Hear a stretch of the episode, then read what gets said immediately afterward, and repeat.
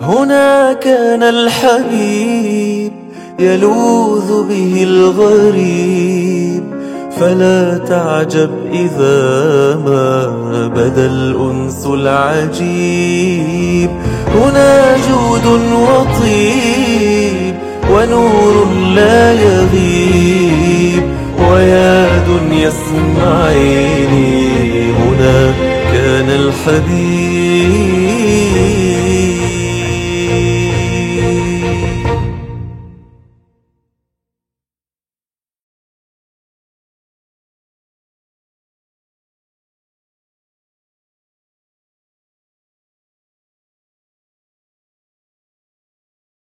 صلى رسول الله صلى الله عليه وسلم داخل الكعبة.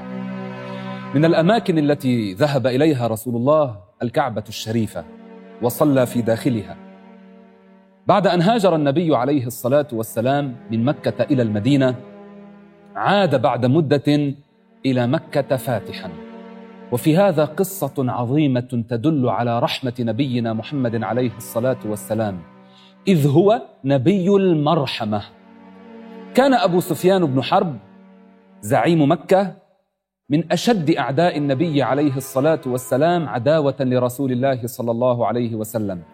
فكان يؤذيه أذى شديدا كان يحاربه ويؤذيه ويسبه ويشتمه ويحاول قتله مرارا وتكرارا. وكان النبي عليه الصلاة والسلام تزوج بنته وهي مؤمنة واسمها أم حبيبة. وكان رسول الله صلى الله عليه وسلم قد عقد صلحا مع قريش التي يتزعمها ويرأسها أبو سفيان نفسه. ولكن قريشا نقضت هذا العهد. كان أبو سفيان خائفا من رسول الله صلى الله عليه وسلم. نقض عهد الرسول. نقض عهد النبي محمد عليه الصلاة والسلام. ولكن رسول الله صلى الله عليه وسلم هو نبي الرحمة. يذكر أن الرسول صلى الله عليه وسلم أراد أن يذهب إلى مكة فاتحا. وكان العباس عم الرسول عليه الصلاة والسلام كان قد أسلم من قريب فذهب إلى مكة مسرعا وكلم أبا سفيان بن حرب يدعوه إلى الإسلام لكن أبا سفيان رفض الإسلام. أخذ العباس أبا سفيان بن حرب وجعله خلفه على الدابة وخرج معه إلى النبي عليه الصلاة والسلام مع المسلمين. فلما دخل أبو سفيان وهو زعيم المشركين زعيم قريش دخل إلى النبي عليه الصلاة والسلام فضج المسلمون. هذا أبو سفيان عدو رسول الله صلى الله عليه وسلم يدخل على النبي عليه الصلاة والسلام. فصار رسول الله صلى الله عليه وسلم يكلم أبا سفيان بن حرب. وكان من جملة ما قال له يا أبا سفيان أما آن لك أن تسلم؟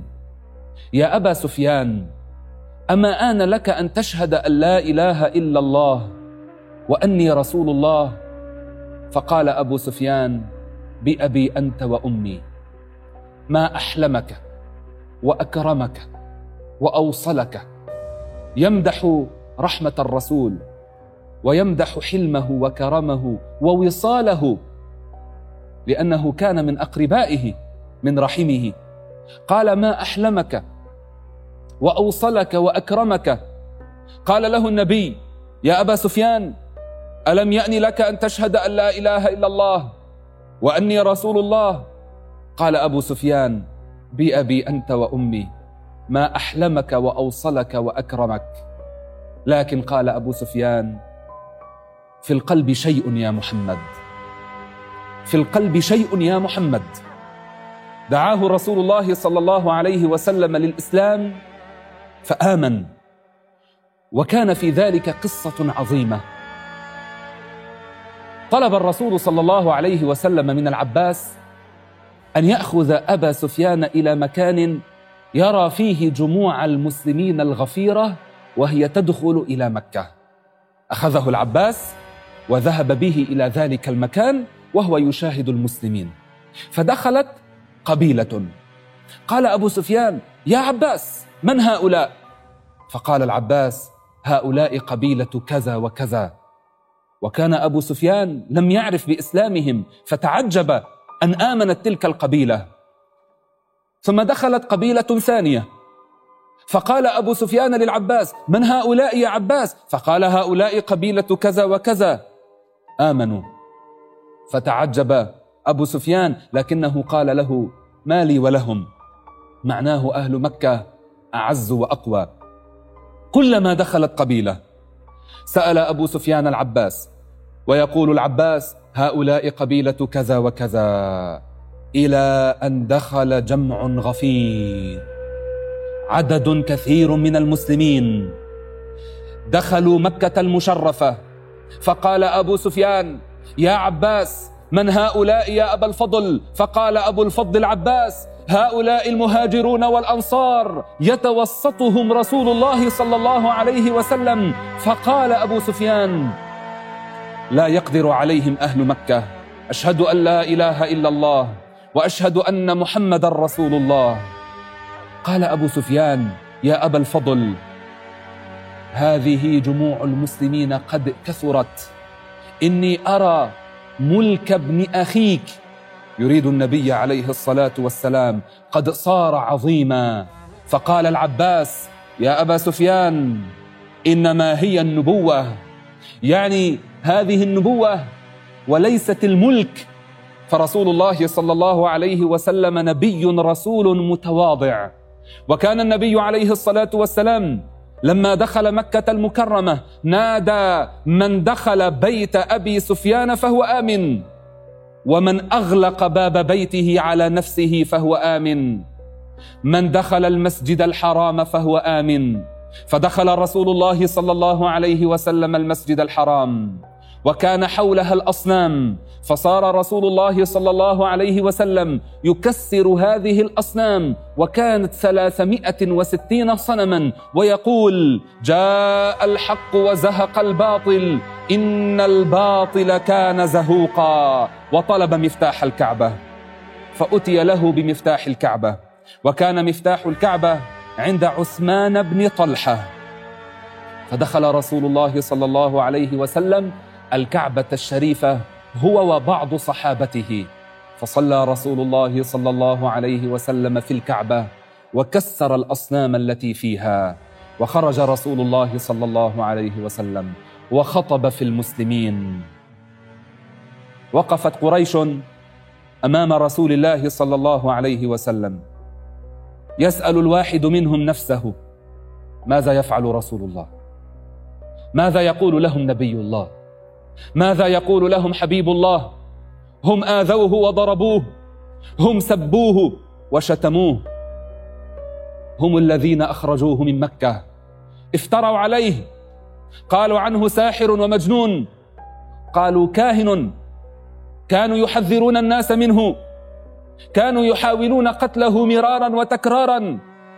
والآن رسول الله صلى الله عليه وسلم يقف أمامهم ويقول لهم ماذا ترون أنني فاعل بكم؟ قالوا خيرا أخ كريم وابن أخ كريم. فقال اذهبوا فأنتم الطلقاء. وكان النبي عليه الصلاة والسلام من جملة ما حصل معه أن جاءه أبو سفيان يخبره بشيء.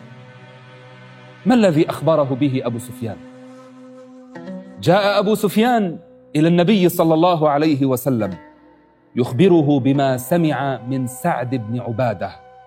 كان سعد بن عبادة قال اليوم يوم الملحمة اليوم أذل الله قريشا.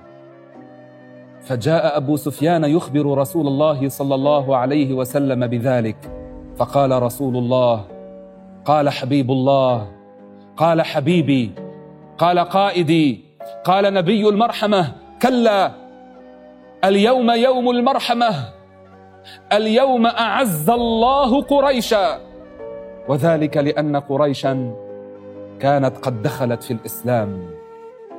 يقول الله تعالى في القرآن الكريم إذا جاء نصر الله والفتح ورأيت الناس يدخلون في دين الله أفواجا فسبح بحمد ربك واستغفره إنه كان توابا. دخلت الجموع الكثيرة في الإسلام. أسلم أهل مكة وفرح رسول الله صلى الله عليه وسلم بذلك. قعد رسول الله في المسجد الحرام. جاء أبو بكر بأبيه بأبي قحافة وكان شيخا كبيرا هرما يقوده أبو بكر. جاء به إلى النبي صلى الله عليه وسلم فقال رسول الله يا أبا بكر لو أقررت الشيخ في بيته لأتيناه نحن نأتيه. لما أتيت بأبيك وهو شيخ كبير؟ فقال أبو بكر هو أحق أن يأتيك يا رسول الله صلى الله عليه وسلم. فجلس عند النبي عليه الصلاة والسلام ومسح رسول الله صلى الله عليه وسلم صدره وقال أسلم يا أبا قحافة. فقال أبو قحافة أشهد أن لا إله إلا الله وأشهد أنك محمد رسول الله. فكان أبو بكر فرحا إذ أسلم أبوه. وأسلم كل أولاده رضي الله عنه وأرضاه.